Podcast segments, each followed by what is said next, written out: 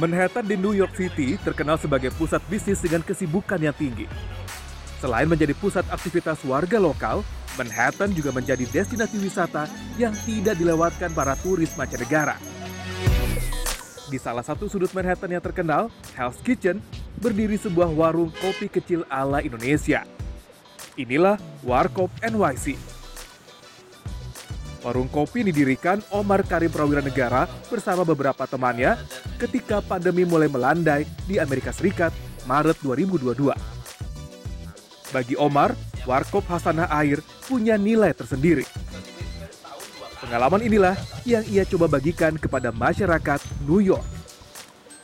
Kita hadir ke ke kota besar, apalagi New York tuh dibilangnya ibu kota dunia ya. Uh, harus punya cerita kan mas. Hmm Nah, aku ngerasa uh, Warkop itu uh, brand Indonesia yang hmm. kerakyatan lah. Hmm. Uh, kita hadir ke sini tuh waktu bulan Maret banyak teman-teman Warkop, pengusaha Warkop di Indonesia itu yeah. nge-DM aku kayak makasih ya Mas, aku ikut bangga gitu. Um, Indomie goreng with egg, um, vegetable. Di bulan Februari Maret gitu. Layaknya warung kopi di Indonesia, Warkop NYC menyajikan menu mie instan, gorengan,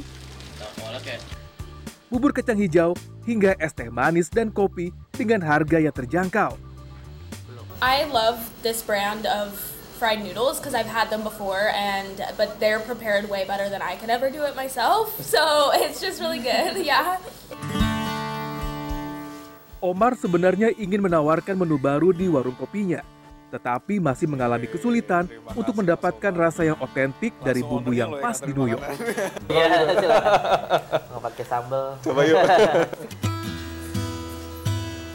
Ruli Kurniawan, Septiadi Pradana, New York, Amerika Serikat.